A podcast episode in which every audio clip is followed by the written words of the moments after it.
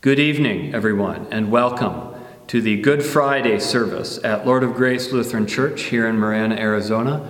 Uh, welcome to everyone who's following us online, who's watching us, wherever you may be. This is a modified version of the Stations of the Cross liturgy that we have done here at Lord of Grace for the past several years. We will begin our service with an introductory section that will have a reading of the Psalms as well as a sermon by me we will then go on to the litany of the stations of the cross, where we will go through all 14 of the biblical stations of the cross.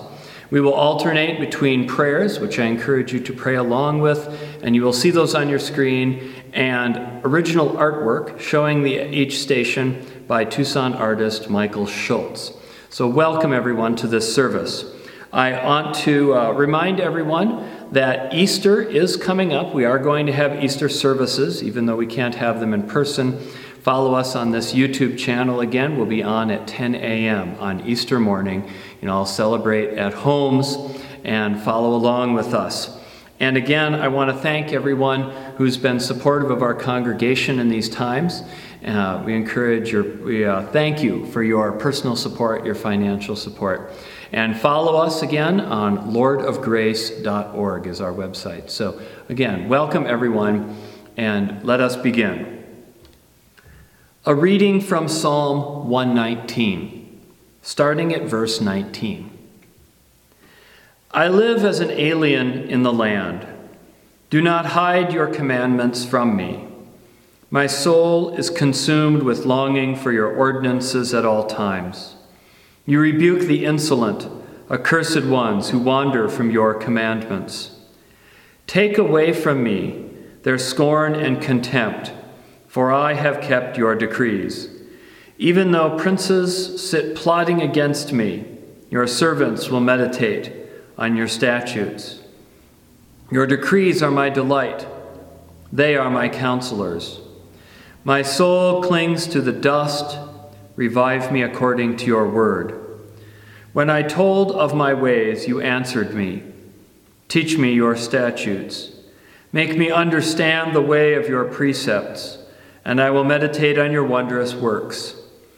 My soul melts away for sorrow. Strengthen me according to your word. Put false ways far from me. Graciously teach me your law. One of my guilty pleasures on TV is watching Law and Order. Uh, I'm, I've watched all of the different laws and orders, uh, going all the way back to the 90s. Uh, I even watched that one that they ran in LA for a season that no one else watched. I liked that one too. Uh, I like procedural drama, even if I know that it's not exactly how the real world works. I know, for example, that cases usually take a long time to wind through the courts, and they rarely go to trial within a day or two. Uh, I know sometimes people wait months, even years, to get uh, their trial through, even though the Constitution guarantees you a speedy trial. I know that a lot of cases get pled out, and a lot of things get solved using boring evidence like receipts and tax bills accounting discrepancies. And I know that we are under the same presumption of innocence until proven guilty.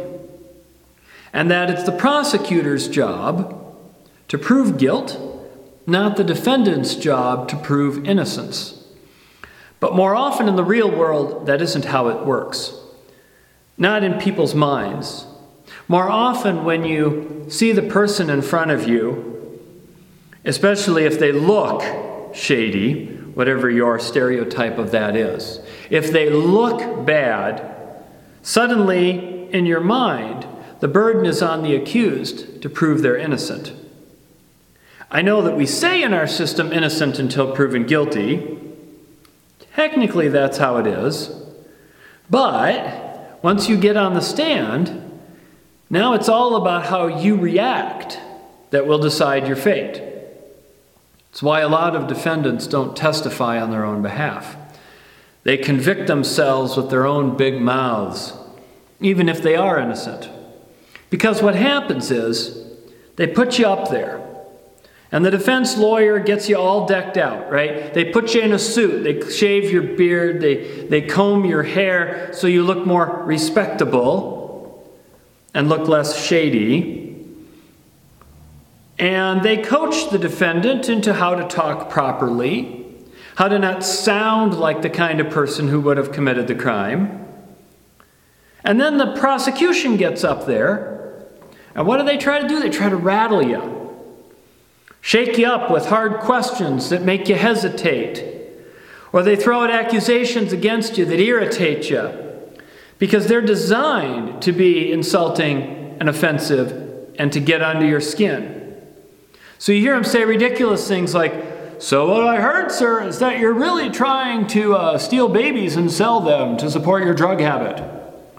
And the defendant's going, What the heck? Lies! But I thought I saw you. Lies! But I know you did it. Lies! You're a liar! Oh. So we have an anger problem, do we? Sounds like thou dost protest too much. Your Honor, you can see the defendant is clearly violent and aggressive and has an anger problem. We can all see that he steals babies for drug money. Liar, they should have you disbarred, you ambulance chasing scum! And then when you scream, they gavel contempt, and the bailiff drags you away. And in the jury's minds, you're already guilty because you look it. See, this is the problem with defending yourself. Often, the harder you try to defend yourself, the more it only proves their accusation right.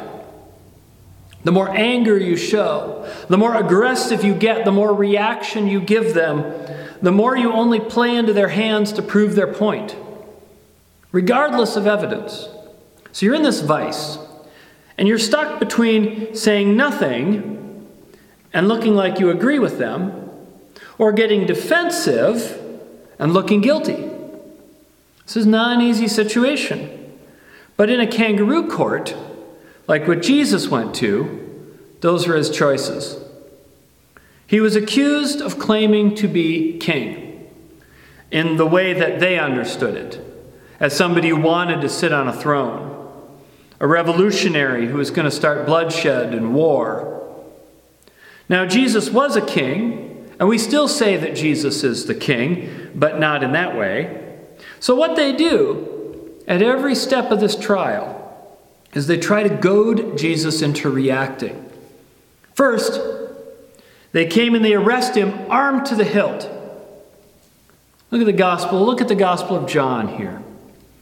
John 18, starting at verse 3, it says So Judas brought a detachment of soldiers together with police from the chief priests and the Pharisees, and they came there with lanterns and torches and weapons.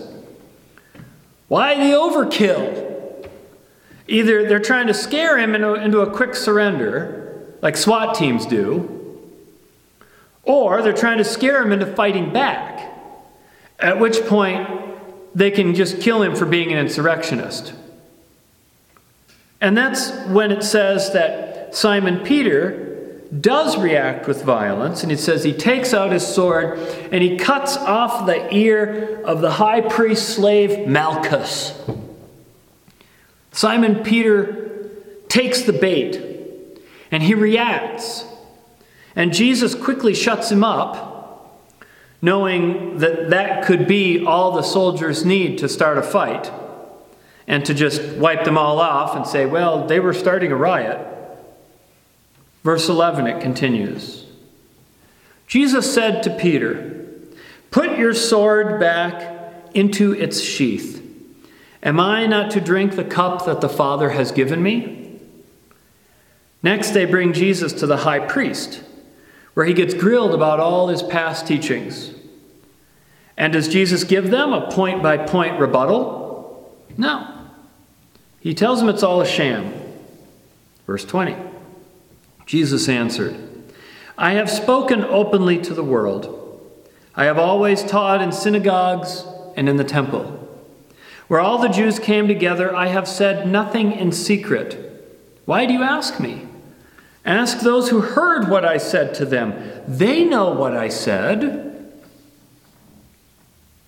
And how did they react to Jesus not putting up a defense? Well, they get angry. They try to goad him into a, either submission or reaction. It says, when, when he had said this, one of the police standing nearby struck Jesus on the face, saying, Is that how you answer the high priest? Jesus answered, If I have spoken wrongly, testify to the wrong, but if I have spoken rightly, why do you strike me? Why do you strike me if I'm just telling the truth? Maybe you're the one who's scared. Maybe you're the one who can't handle the truth. Maybe you're admitting to me that you're just running a kangaroo court and you're ticked off that I won't play along. Jesus is being put on trial in such a way that they can make their accusations self fulfilling. That Jesus will convict himself with his own reaction, and they won't need to produce real evidence that he's done anything wrong. They won't need to prove that he's violent or a threat to God, country, and apple pie and everything they stood for. I imagine, I imagine that Jesus at this point was very tired, that this had been a very stressful, stressful week for him, that he'd been under constant surveillance by the priests, the Pharisees, the Romans, that he'd been in and out of the city walls alternately running in and getting people ticked off, knocking over the tables of the money changers and talking about rebuilding the whole temple, and then going back out of the city to the garden, which is outside the city walls. And here he was, having finally been arrested, having spent the night in prison, probably not sleeping all that well. And now he has to listen to all the endless false accusations and petty nitpicking of his every word to try to get rid of him. For every reason except the real one, which they won't admit, which is that they're scared of his teachings undermining their power and authority. They can't handle a new expert in town, and they don't like what he says. So they're setting this whole thing up out of fear. But they can't admit that. So that's why we get all this stuff about corrupting the youth and so on. That was a charge against Jesus. Corrupting the youth. I can also imagine that Jesus was losing his patience with this charade of a trial. And you can see that his answers got steadily more smart mouthed as he went on. By the time he gets to Pilate, he plays the whole use your own words against you bit chapter 18, verse 33.